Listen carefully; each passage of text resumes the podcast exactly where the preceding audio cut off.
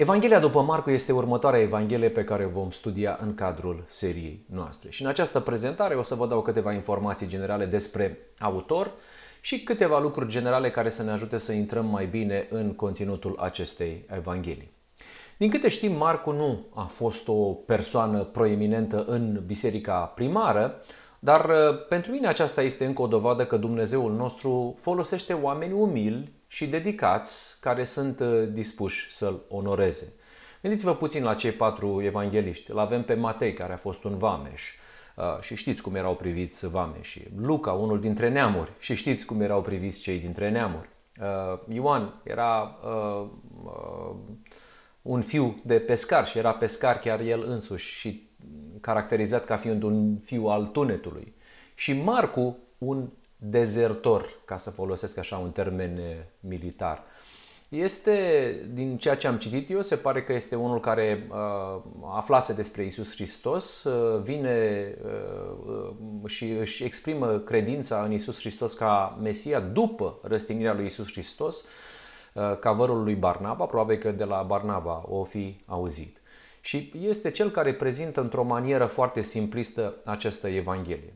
Gândiți-vă că Evangheliile în general au fost o redare a vieții omului Isus Hristos într-un limbaj extrem de simplu. Într-adevăr, există o diferență între, ceilalte, între celelalte Evanghelii și Marco apare să fie cea mai simplistă. Este ca o, un ziar de acțiune în care se prezintă lucrurile foarte, foarte simplu și activitatea pe care a desfășurat-o omul Isus Hristos. Cuvântul de bază pe care îl folosește la nesfârșit este îndată și îndată și îndată. Și îmi imaginez că am ceva în comun cu Marco pentru că și mie îmi place să vorbesc foarte mult și să vorbesc într-un alt subiect și să intru în altul. Ei, așa cred că era Marco. Din punctul acesta de vedere, probabil că avem ceva în comun.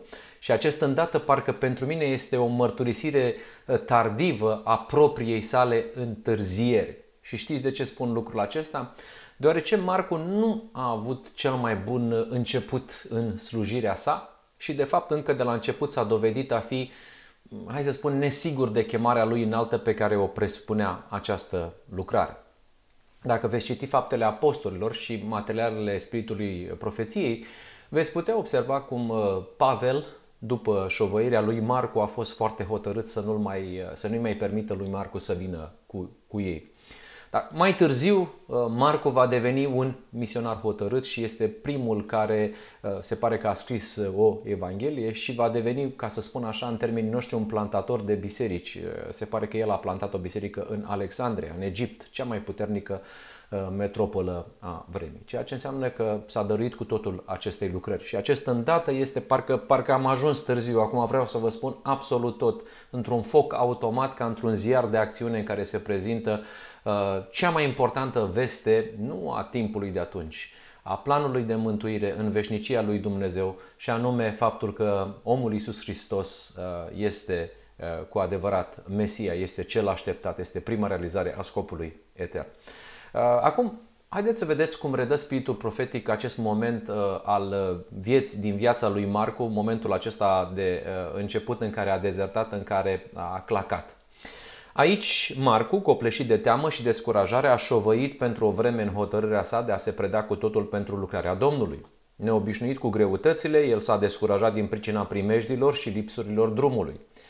Ei lucraseră cu succes în împrejurări bune, dar acum, din mijlocul împotrivirilor și primejdiilor, care atât de adesea lovesc pe lucrătorul ce face pionerat, Marcu nu a izbutit să rabde greul ca un bun ostaș al crucii, de aceea am spus dezertor. El mai avea încă de învățat să facă față cu o inimă curajoasă primejdii, prigoanei și împotrivirii.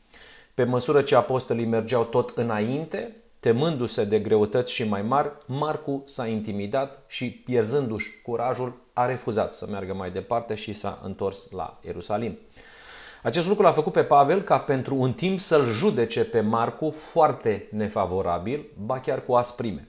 Barnaba, pe de altă parte, uh, fiind și vărul său, era înclinat să scuze din cauza lipsei de experiență. El se temea ca nu cumva Marcu să părăsească lucrarea pentru că vedea în el calități care aveau să-l facă potrivit a fi un lucrător folositor pentru Hristos. Pavel era uh, foarte hotărât și foarte zelos și a spus că cu așa ceva nu putem să mergem înainte. Încă caracterul lui coleric își spunea cuvântul. În anii de mai târziu, susținerea de către el a lui Marco a fost bogat răsplătită, căci tânărul bărbat s-a predat fără rezerve Domnului și lucrării de vestire a soliei Evangheliei în câmpuri grele. Sub binecuvântarea lui Dumnezeu și sub înțeleapta instruire a lui Barnaba, el s-a dezvoltat astfel încât a ajuns un lucrător valoros. Mai târziu, Pavel s-a împăcat cu Marcu și l-a primit ca tovarăș de lucru. De asemenea, el a recomandat colosenilor ca unul care era împreună lucrător pentru împărăția lui Dumnezeu. Împărăția lui Dumnezeu, omenescul plus divinul. Și de multe ori s-a spus că i-a fost de mângâiere.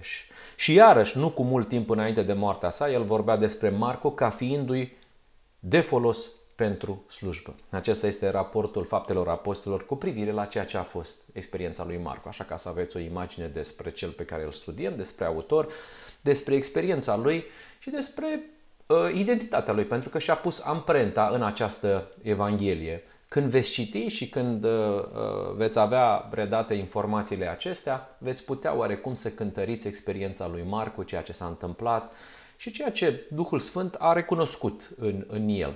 Sub fiecare om se pune o anumită amprentă. Fiecare suntem diferiți, fiecare avem darurile noastre, fiecare avem exprimările noastre, așa cum suntem și în timpul acesta. Ei, Marco, cam asta a fost informațiile care cred eu că ne spun câte ceva despre el. Și iată cum începe Marcu relatarea lui despre viața omului Isus Hristos primele cuvinte. Începutul Evangheliei lui Isus Hristos, Fiul lui Dumnezeu, redat de către Marcu, pentru că Isus Hristos nu și-a scris niciodată autobiografia, n-a scris nicio carte, ci alți oameni conduși de Duhul lui Dumnezeu au vorbit despre Isus Hristos. Începutul Evangheliei lui Isus Hristos, Fiul lui Dumnezeu. Acum, Noastră, pentru noi este foarte ușor să pricepem că vorbește despre Fiul lui Dumnezeu, că vorbește despre Isus Hristos, că vorbește despre Isus Mesia. Hristos înseamnă Mesia, Isus unsul, Iosua unsul. Da? Um, și noi trebuie să realizați că în timpul acela acesta era considerat în poporul de atunci ca fiind o erezie. Adică îngerul bisericii deja îl uh, crucificase, nu s-a încadrat deloc uh, în felul în care ei percepeau eva- um, profețiile, și uh, uh, raportul unei astfel de scrieri era văzută ca fiind, ca fiind una deplasată. Și în maniera aceasta foarte simplistă, foarte directă, nu avea niciun stil literar, nu avea nimic de genul acesta, de înaltă clasă, retorică, cum erau ei obișnuiți, probabil că pe la marile școli de prin Egipt și de prin Grecia și de prin alte locuri. Și Marcu vrea să vorbească despre Isus Hristos. E Mesia, E Mesia. Eu m-am convins, mi-a luat ceva timp, am trecut prin greutăți, dar este Mesia, este Isus Hristos. Și acum vă dați seama că uh, Marco a realizat rolul unic al Duhului Sfânt în concepția, în conceperea uh, lui Isus Hristos de către uh, Maria și ne arată că omul Isus Hristos era și Fiul lui Dumnezeu. Numai că uh, Uh, trebuie să înțelegem că tema principală a Evangheliei după Marcu este despre Isus Hristos, este despre uh, omul Isus Hristos, Fiul lui Dumnezeu, Mesia ce așteptat. Și ca imagine generală, structura este destul de simplă, pentru că v-am spus că scrie foarte simplu și totdeauna introduce prin îndată, de îndată și de îndată. Și uh, are 16 uh, capitole și mi se pare mie că uh, esența Ehm, se surprinde în capitolul 8, acolo la mijlocul uh, cărții, în care are loc mărturisirea lui Petru care spune tu ești Hristosul. Din ceea ce am studiat se pare că Marcu a luat foarte multe informații de la Petru și probabil că Petru o fi insistat pe momentul excelent în care el l-a cunoscut, l-a recunoscut pe Isus Hristos Uh, tu ești Hristosul și se leagă cu începutul acesta în care Isus Hristos este Fiul lui Dumnezeu, uh, centrul cărții în care Petru spune tu ești Hristosul și uh, dovada Domnului Isus Hristos uh, în tot ceea ce a făcut. Asta este mărturisirea de vârf a cărții sale și totul duce de la ea. Uh, tot ceea ce este în spate până la uh, momentul acestui uh, capitol 8 uh, vorbește despre lucrarea Domnului Isus Hristos uh, uh, pe care o prezintă Marcu, prezintă faptele, cuvintele sale, predicarea sa, vindecările sale. Iar a doua jumătate dovedește că Isus Hristos este Mesia, insistă pe moartea sa, insistă pe învierea sa, dar totul se îndreaptă și se concentrează în această esență. Isus Hristos este Mesia. Scopul este ca să mărturisesc că Isus este Hristosul, este Mesia.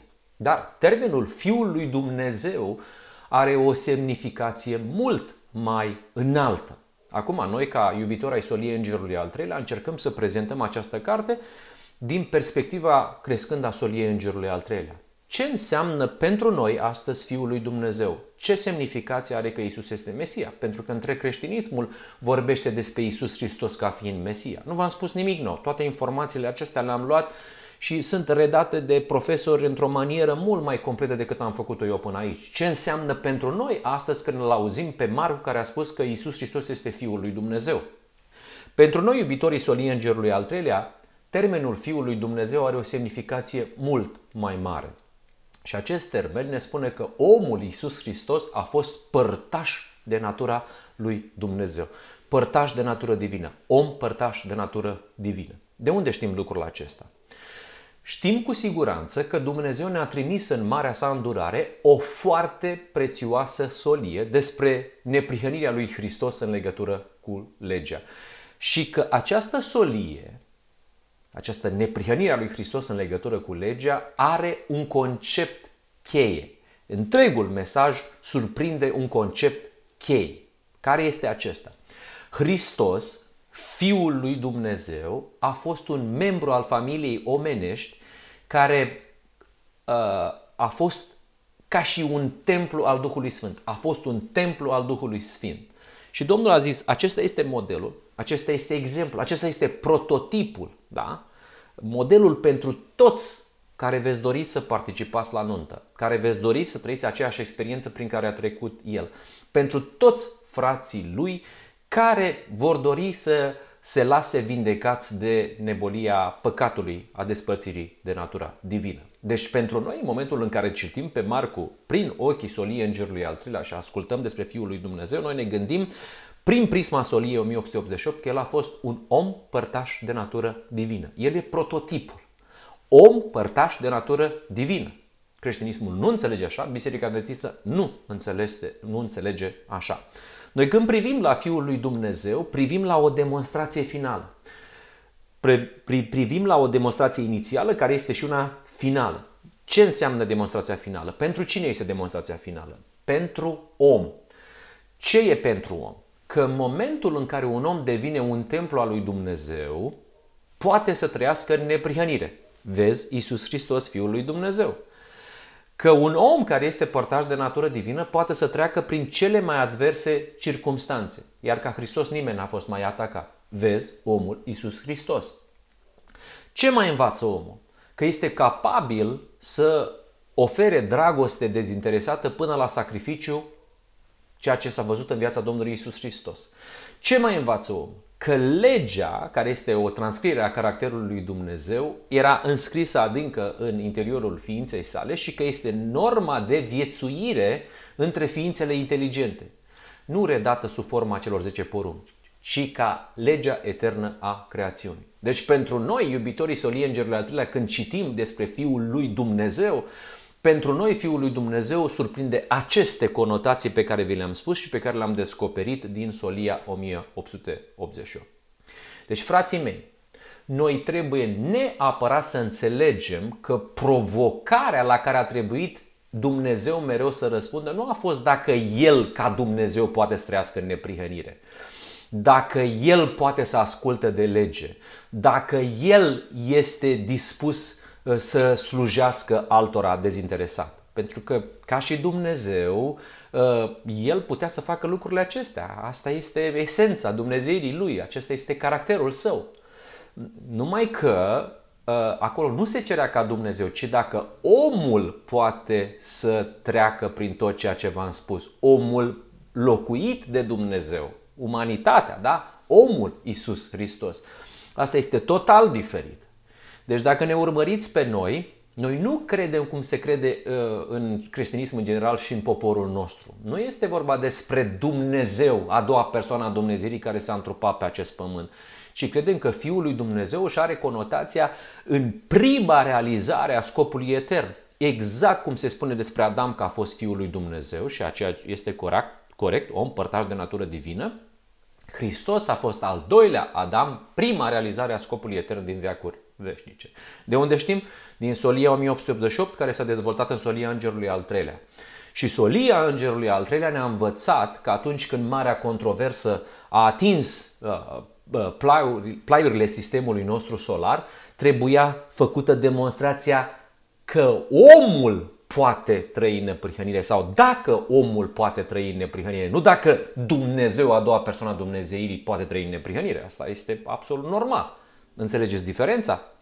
Și Dumnezeu a răspuns acestei provocări, iar noi când auzim că Isus Hristos este Fiul lui Dumnezeu, noi înțelegem așa, tradus, Fiul omului a făcut demonstrația glorioasă că orice om, deci aici intrăm fiecare dintre noi, acceptând să devină un templu al Duhului Sfânt, poate trăi în, fără pată în mijlocul nelegiuirii acestei lumi.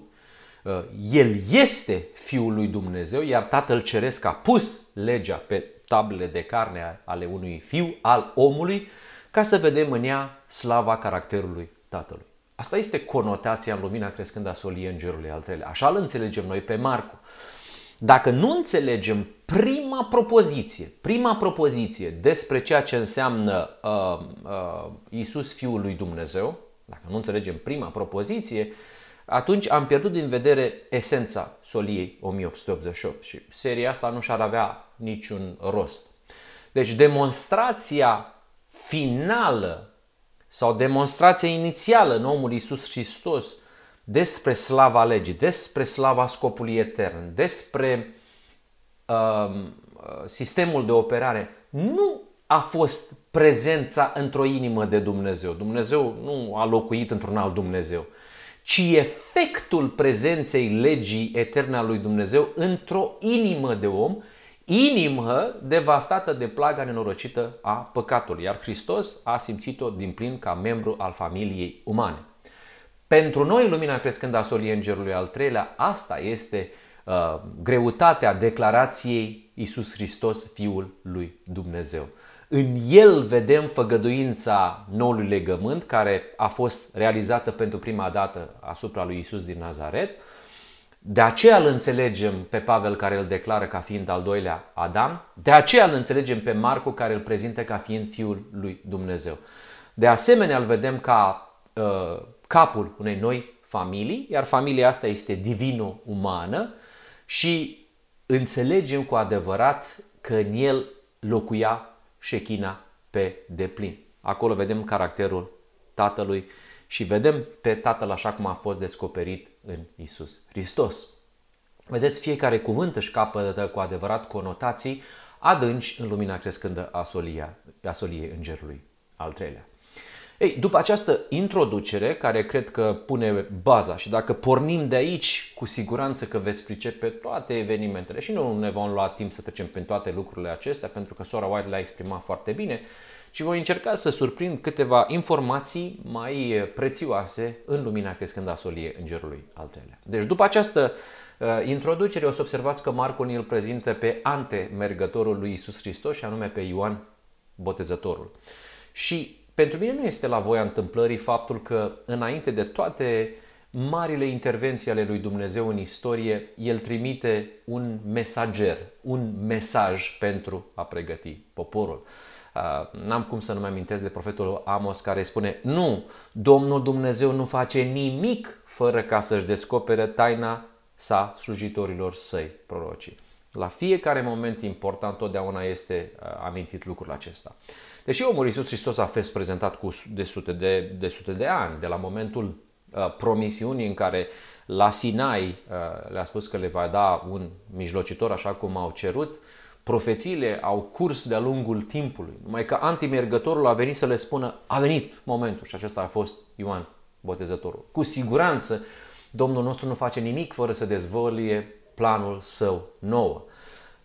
Prin urmare, ceea ce este important este că înaintea noastră stă să aibă loc cel mai mare eveniment al tuturor timpurilor, și anume Marea Zi a Ispășirii pentru cei vii sau Nunta Mielului. credeți dumneavoastră că Dumnezeu nu va ridica mesageri care să anunțe peste tot solii îngerești, care să anunțe cel mai măreț eveniment al tuturor timpurilor? Ei, dacă Isus Hristos a fost prima realizare a acestei zile extraordinare, ziua unirii omenescului cu divinul, el a fost prima realizare, antemergătorul său a fost Ioan Botezătorul. Cu siguranță că se va ridica un alt Ioan Botezătorul.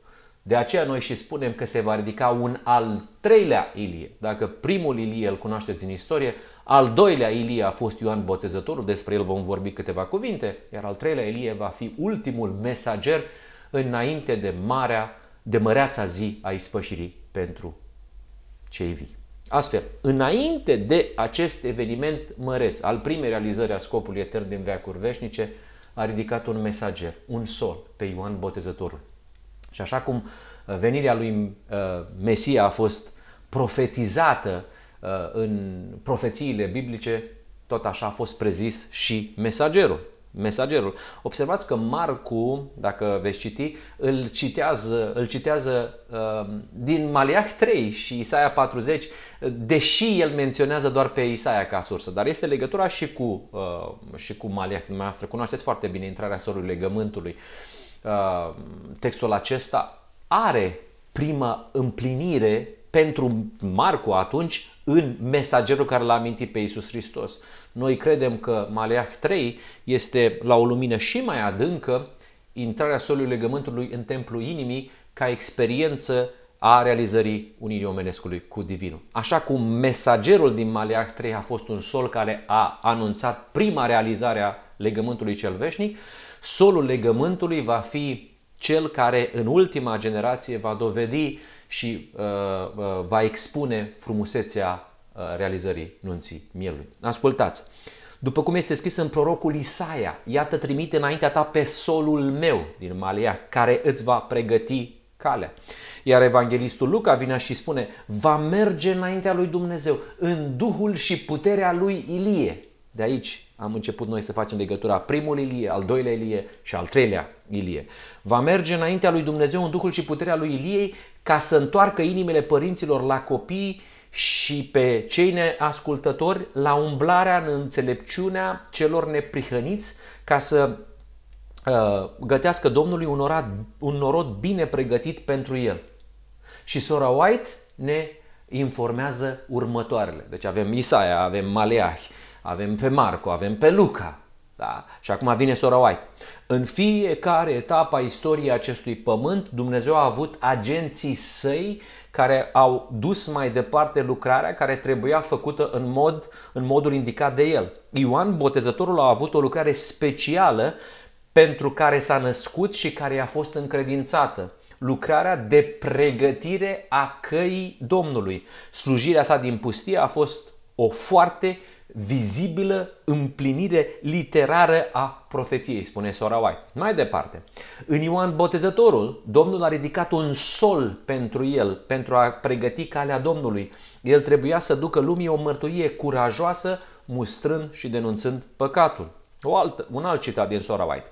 Lucrarea noastră de a vesti cea de-a doua venire a lui Hristos este asemănătoare cu a lui Ioan Botezătorul, antemergătorul lui Hristos la prima sa venire trebuie să proclamăm lumii solia, marea zi a Domnului este aproape. Pregătește-te să întâlnești pe Dumnezeul tău. Noi trebuie să facem mult mai mult decât am făcut până acum. Marea zi. Oarecare zi? Marea zi a ispășirii pentru cei vii. Și de asemenea, știm care a fost solia Uh, uh, lui Ioan Botezătorul. Știm care a fost esența acestui mesager, acestui sol care a vorbit despre prima realizare a scopului etern din veacuri veșnice.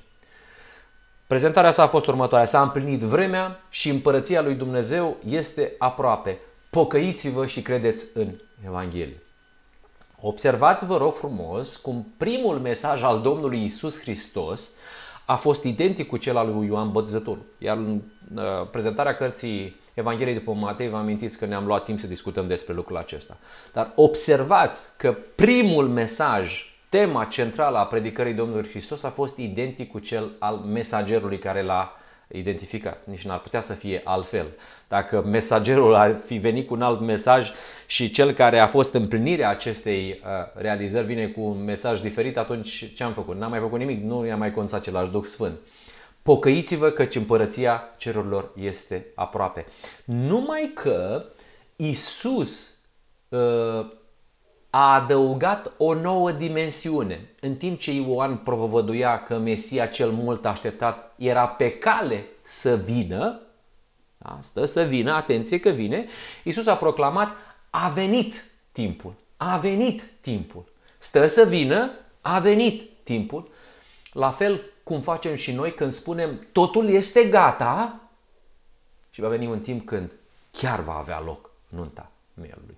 Deci, ă, pe de o parte, solia Evangheliei, că asta este vestea bună, Evanghelia, Iisus Hristos, este baza, singurul semn care va fi oferit ă, Bisericii la Odisea, așa cum a fost provodită în viața omului Iisus Hristos părtaș de natură de bine, ă, și asta o puteți vedea prin profeții, iar pe de altă parte timpul.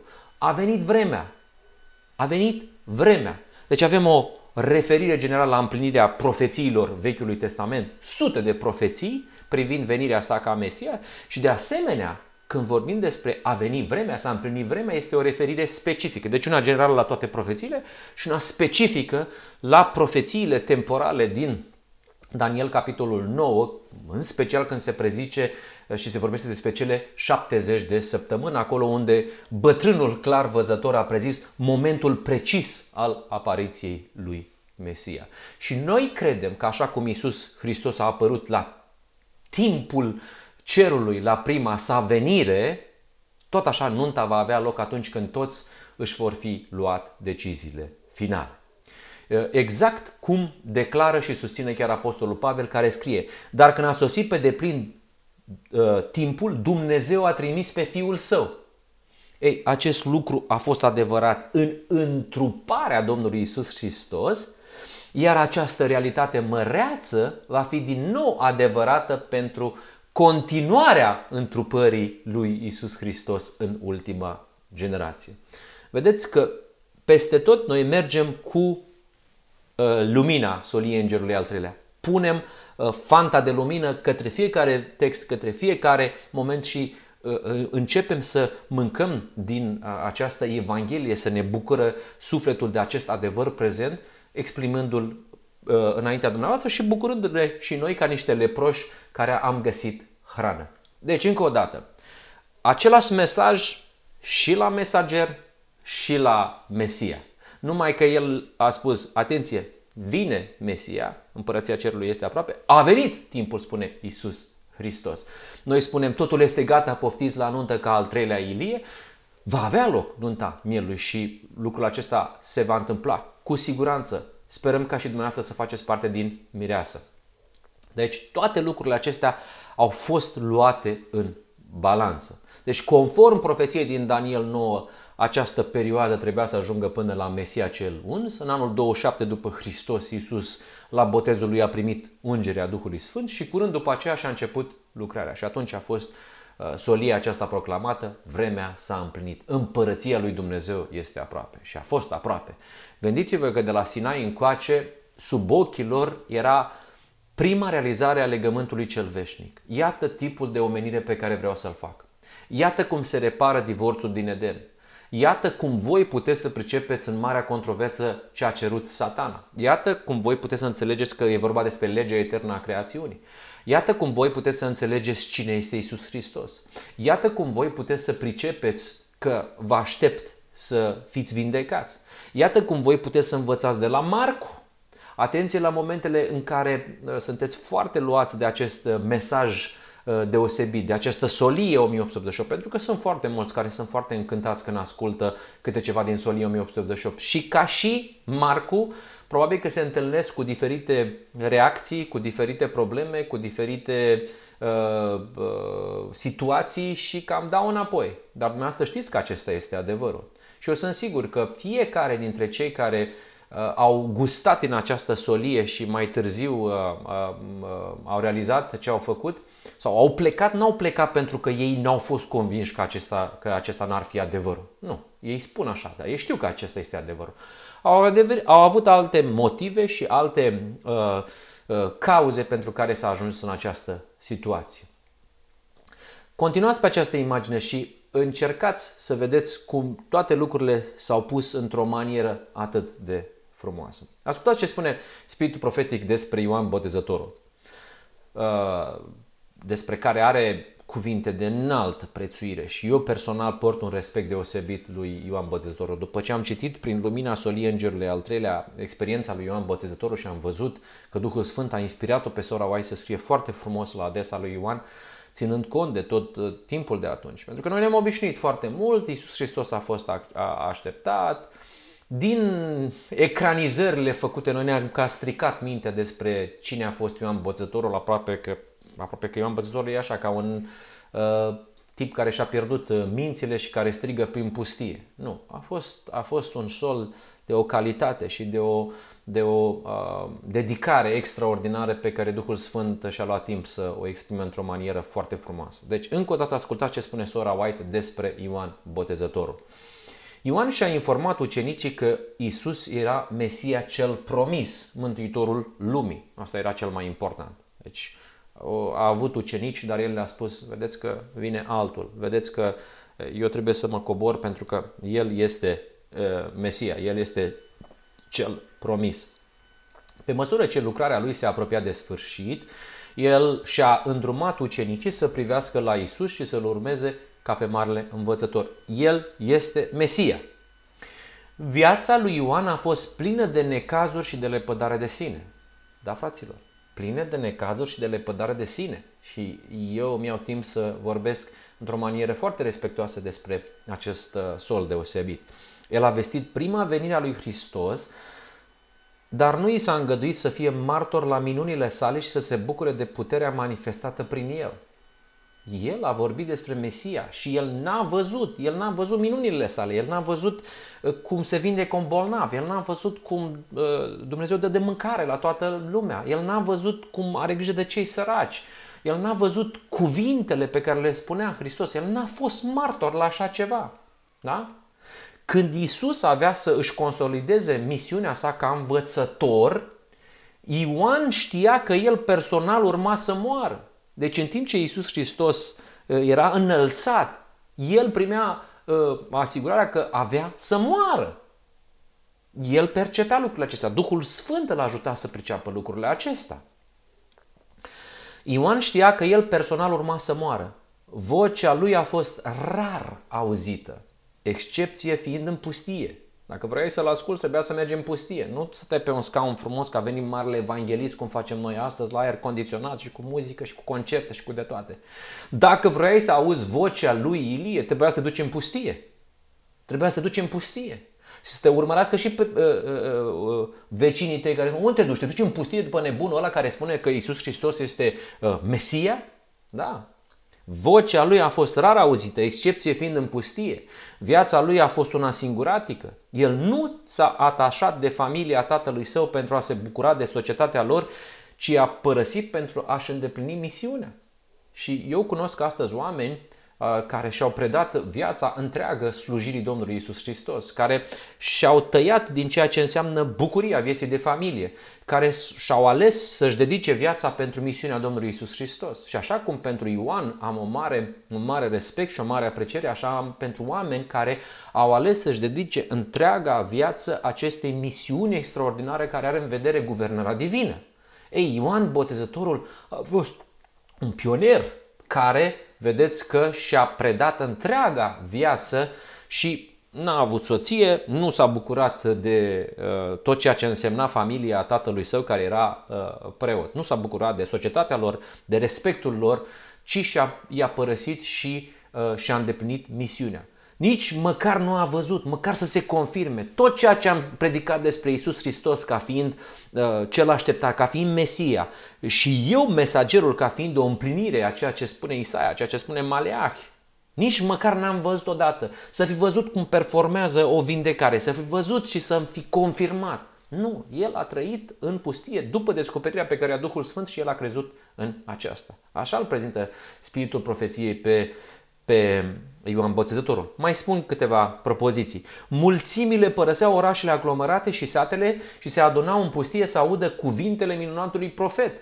Ioan a înfipt securea la rădăcina pomului. Ce înseamnă că el a înfipt securea la rădăcina pomului? Ascultați, el mustra păcatul fără a se teme de consecințe și a pregătit calea pentru mielul lui Dumnezeu. Pentru că el avea să vină cu acea declarație extraordinară, iată mielul lui Dumnezeu care ridică păcatul lumii. Ce înseamnă că a înfipt secura la rădăcina pomului? Înseamnă că pe el nu l-a privit consecințele. Iar ultimul Ilie, ultima generație, generația care va fi mesagerul realizării nunții, mesagerii aceștia trebuie și ei să înfingă segura la rădăcina pomului. Rădăcina pomului Bisericii Adventiste de ziua șaptea, pentru că pentru ei trebuie să prezentăm lucrurile acestea. Înfingerea securii la rădăcina pomului înseamnă că pe voi nu vă privește consecințele, pe voi vă privește doar uh, uh, credința extraordinară în realizarea unirii omenescului cu divinul, în a spune că păcatul este despărțirea de grădina Edenului și că soluția lui Dumnezeu este participarea la nuntă. Înțelegeți de ce insist pe calitățile extraordinare pe care le-a avut Ioan Botezătorul condus de Duhul lui Dumnezeu? Înțelegeți de ce toți cei care cu drag veți prezenta lucrurile acestea uh, în, în lucrarea pe care vă face, între prietenii dumneavoastră, în viața dumneavoastră, în tot ceea ce alegeți dumneavoastră să faceți. Înțelegeți că în așa fel cum Ioan Bătăzătorul a, a onorat cerul, așa trebuie să onorăm și noi, ultima generație, realizarea unirii omenescului cu divinul. Da? Și știți viața lui Ioan Botezătorul și pentru mulți dintre dumneavoastră probabil că vă puneți întrebări, pentru că ziceți, domnule, a fost cruntă, a fost tristă uh, soarta lui Ioan Botezătorul. Uh, de ce a trebuit să stea în uh, închisoare? De ce a trebuit să zacă în închisoare? Iar viziunea noastră omenească până acum nu a putut să pătrundă foarte bine toată această tot acest episod întunecat al vieții lui Ioan Botezătorul. Dar acum, prin ochii soliei Îngerului al treilea, când înțelegem car- caracterul lui Dumnezeu, când înțelegem uh, cine este domnitorul și cel care se dă drept Dumnezeu, când înțelegem uh, situația și postura la care este pus Dumnezeul nostru, cu siguranță că uh, vom începe să ne dăm seama de răspunsurile pe care ar trebui să le dăm la ceea ce nu am priceput până în momentul acesta în legătură cu faptul că a stat în închisoare și i s-a tăiat capul. Acum noi înțelegem că Ioan a fost părtaș la suferințele lui Isus Hristos. Înțelegem uh, ce uh, însemna înfingerea uh, securii la rădăcina pomului, pentru că consecințele au venit imediat și domnitorul acestei lumi imediat a intervenit. Noi trebuie să realizăm că toți acei care îl urmează pe Hristos și care l-au urmat pe Hristos au purtat coroana sacrificiului. Istoria uh, ne este uh, un, uh, un izvor care ne arată că toți cei care l-au urmat pe Hristos au purtat coroana sacrificiului și cu siguranță că cei care vor urma pe Hristos, omenescul plus divin, vor avea partea lor de, de, de suferință. Gândiți-vă că oameni de genul acesta sunt înțeles greșiți de câte oamenii din jurul lor. Oamenii egoiști nu pot să priceapă un astfel de sacrificiu. Și pe deasupra, amintiți-vă că uh, oamenii care îl vor urma pe Hristos, omenescul plus divinul, vor deveni o țintă pentru sălbaticele atacuri ale lui Satan, așa cum s-a văzut în viața lui Ioan Botezătorul. Uh, trebuie să realizăm că el impune nu Dumnezeu face lucrurile acestea. El impune, El folosește forța, El folosește războaiele, El folosește distrugerile, focul, cu tremurile, toate uh, evenimentele astea care zicem noi că sunt naturale. Vedeți că nu sunt, sunt naturale, dar sunt uh, provo- provocate de cineva. El știți că și-a întemeiat împărăția sa și împărăția lui Icabod pentru uh, că urăște principiul jertfirii de sine care este principiul după care se conduce cerul. Acolo cel mai mare îl slujește pe cel mai mic. El a creat o împărăție, împărăția lui Icabod în care vrea să distrugă principiul jertfirii de sine. Aici este care este mai puternic, principiul egoismului și al mândriei da? și al competiției. Și luptă peste tot unde vede așa ceva. Cum să vezi tu un, un membru uh, care se jerfește, coroana sacrificiului, așa cum a fost Ioan Boțetorul, așa cum a fost Domnul Isus Hristos, când tu vrei să distrugi principiul acesta pe care îl urăști din împărăția lui Dumnezeu. Și eu cred că viața matură a lui Ioan Botezătorul s-a caracterizat prin statornicie și prin putere morală și printr-o hotărâre de neclintit. Ascultați ce declară Spiritul Profeției atunci când glasul Ioan Botezătorul s-a uh, auzea în pustie zicând pregătiți calea Domnului, netăziți căile. Pregătiți calea Domnului, netăziți cărările. Satana a început să se teamă pentru siguranța împărăției lui. Deci când Ioan Bătăzătorul vorbea despre să împlini vremea, pregătiți calea Domnului, vine, satana a început să se teamă pentru siguranța împărăției lui. Păi cum credeți dumneavoastră că avea să îl trateze satana pe cel care uh, uh, îi, punea, uh, îi punea împărăția lui în pericol de distrugere, de dispariție, pentru că putea să aibă loc nunta mielului în generația lor și ar fi trebuit să aibă loc. Grozăvia păcatului era descoperită în așa fel încât oamenii tremurau. Deci Duhul lui Dumnezeu l-a ajutat pe Ioan să priceapă cu adevărat pe ce bază este stabilită împărăția lui Dumnezeu. Vă dați seama că dumneavoastră acum ca generație finală, că noi ca generație finală percepem lucrurile acestea. Percepem lucruri pe care miliarde de oameni de-a lungul timpului nu le-au văzut. Nu le-au văzut. Dumneavoastră puteți să vă dați seama pe ce ce stă la baza puterii lui satana. Dumneavoastră puteți să vedeți caracterul lui Dumnezeu. Dumneavoastră puteți să înțelegeți marea controversă. Dumneavoastră puteți să înțelegeți oferta pe care ne-o dă Dumnezeu. Să înțelegeți cine este Isus Hristos. Să înțelegeți ce au făcut mesagerii de-a lungul timpului. Ei, toate lucrurile acestea ne pun față în față cu reacția pe care a avut-o satana față în față cu acest sol deosebit. Păi cum să-l trateze satana pe cel care îi punea, îi punea împărăția în, sub semnul distrugerii? Continui. Puterea lui satana, care pe mulți îi ținise sub stăpânirea lui, a fost frântă în momentul în care era un astfel de mesaj al neprihănirii. Fusese neobosit în străduințele lui de a abate pe Ioan Botezătorul de la o viață de predare completă față de Dumnezeu, dar nu izbutise. Oh, câte atacuri, probabil. N-a stat Marcu sau ceilalți evangeliști să scrie. Câte ori fi avut Ioan Boțetorul în viața de zi cu zi? Câte încercări și câte Uh, realități dureroase a trăit Ioan Botezorul chiar dacă era în pustie. Dar nu izbutise, ceea ce înseamnă că el a fost un profet care s-a predat complet, dar nu izbutise. Nu izbutise să-l biruie nici pe Isus Hristos. În ispitirea din pustie, satana fusese înfrânt și mânia lui era mare. Acum se hotărâ să se aducă întristare asupra lui Hristos, lovind pe Ioan. Acela pe care nu-l putuse întina prin păcat îi provoca suferințe. Înțelegeți suferința lui Ioan Botezătorul? Nu mai trebuie să mai fie o taină. În lumina crescând a solii îngerurile al treilea, înțelegând care este bătălia, înțelegând cine este Isus Hristos, înțelegând cine este domnitorul care provoacă suferință, violență și moarte, vă dați seama că el a tremurat când l-a auzit pe mesager despre uh, faptul că uh, Mesia este aproape și că împărăția sa este aici, pocăiți-vă și intrați pe această cale. Ei, cum să trateze mesagerul? Pe deasupra a încercat să-l, să-l, să-l doboare și vă amintiți episodul ispitirii Domnului Isus Hristos și atunci a spus dacă n-am reușit să-l aduc măcar să-i aduc, să aduc lui Isus Hristos cât mai multă suferință și am să-i lovesc vărul care crede în el, vărul, vocea, vocea, care s-a predat cu totul ca un mesager deosebit. Și am să-i provoc suferințe, ca de fapt să-L lovesc pe Isus Hristos. Vedeți caracterul rău? Nu mai e timpul să ne mai întrebăm de ce a fost în închisoare, de ce a suferit, de ce nu l-a, l-a ajutat pe vărul său. Înțelegeți de ce Isus n-a căutat să le libereze pe slujitorul său? Eu zic că Hristos știa că Ioan va rezista în încercare. Eu zic că Hristos știa cât de hotărât este vărul său. Eu zic că același Duh Sfânt i-a spus, același Duh Sfânt care locuiește în tine este Duhul Sfânt care îi spunea Ioan Botezătorul va reuși. Bucuros s-ar fi dus Mântuitorul la, la Ioan ca să lumineze întunericul închinorii, uh, închisorii prin, prin prezența sa. Dar nu trebuia să se arunce în mâinile vrășmașilor și să propovăduiască propria lucrare care avea în vedere guvernarea divină.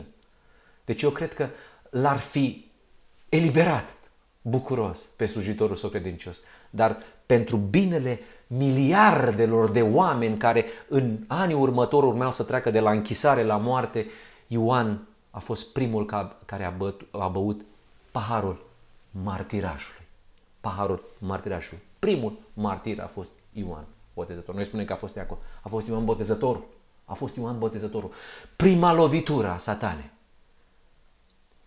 Satana știa cine e Isus Hristos. Isus Hristos a fost un om, un fiu al familiei noastre. A avut un văr pe Ioan Botezătorul, pe care ar fi dorit cu toată inima să-l scoate de închisoare. Dar a știut ce înseamnă guvernarea divină. A știut ce înseamnă să fii părta asta. Asta era crucea lui Hristos. Asta era crucea lui Ioan, nu obiectul rușinii. Gândiți-vă câți urmași al lui Isus Hristos, câți oameni părtași în suferințele lui Isus Hristos s-au gândit la acest eveniment când stăteau în, în celulele lor singuratice, uh, sau când erau urmăriți să fie omorâți cu sabia, când stăteau pe scaunele lor de tortură, sau pe rug, când puneau uh, flăcările care le ajungeau până la buzele lor. În aparențe, oameni părăsiți de Dumnezeu, oameni eretici. Ce încurajare era pentru ei imaginea aceasta în care Ioan Botezătorul a fost o mărturie de credincioșie și de mărturisire a faptului că într-adevăr Iisus este Mesia. Asta este imaginea. În lumina crescând a solie în jurile altele. De aceea putem să răspundem la această întrebare. Da, satana i-a scurtat viața pământească a trimisului lui Dumnezeu, dar viața aceea era ascunsă cu Hristos în Dumnezeu, iar această viață nu putea să fie atinsă de pierzătorul, satana. Da, s-a bucurat că uh, l-a întristat pe Iisus Hristos, că i-a provocat durere inimii lui Iisus Hristos dar nu a izbutit să pună stăpânire pe mintea lui Ioan. Moartea uh, uh, însăși nu făcuse altceva decât să-l așeze uh, pentru totdeauna în afara ispitei. Și de fapt, noi trebuie să înțelegem că în lupta aceasta satana își descoperea caracterul. Cum să nu o vadă copiii Bisericii Adventiste de ziua șaptea? Cum să nu vedem cine este în spatele tuturor acestor atacuri? Cum să nu vedem că aici este vorba despre satan? Asta este crucea lui Hristos și de asemenea crucea noastră pentru cel de-al treilea Ilie. Dumneavoastră veți fi atacați în familiile dumneavoastră, veți fi atacați în, în deciziile pe care le luați, în, uh, chiar de către cei apropiați, chiar de către copiii dumneavoastră, chiar de către soția dumneavoastră, chiar de către soțul dumneavoastră, chiar de către părinții dumneavoastră.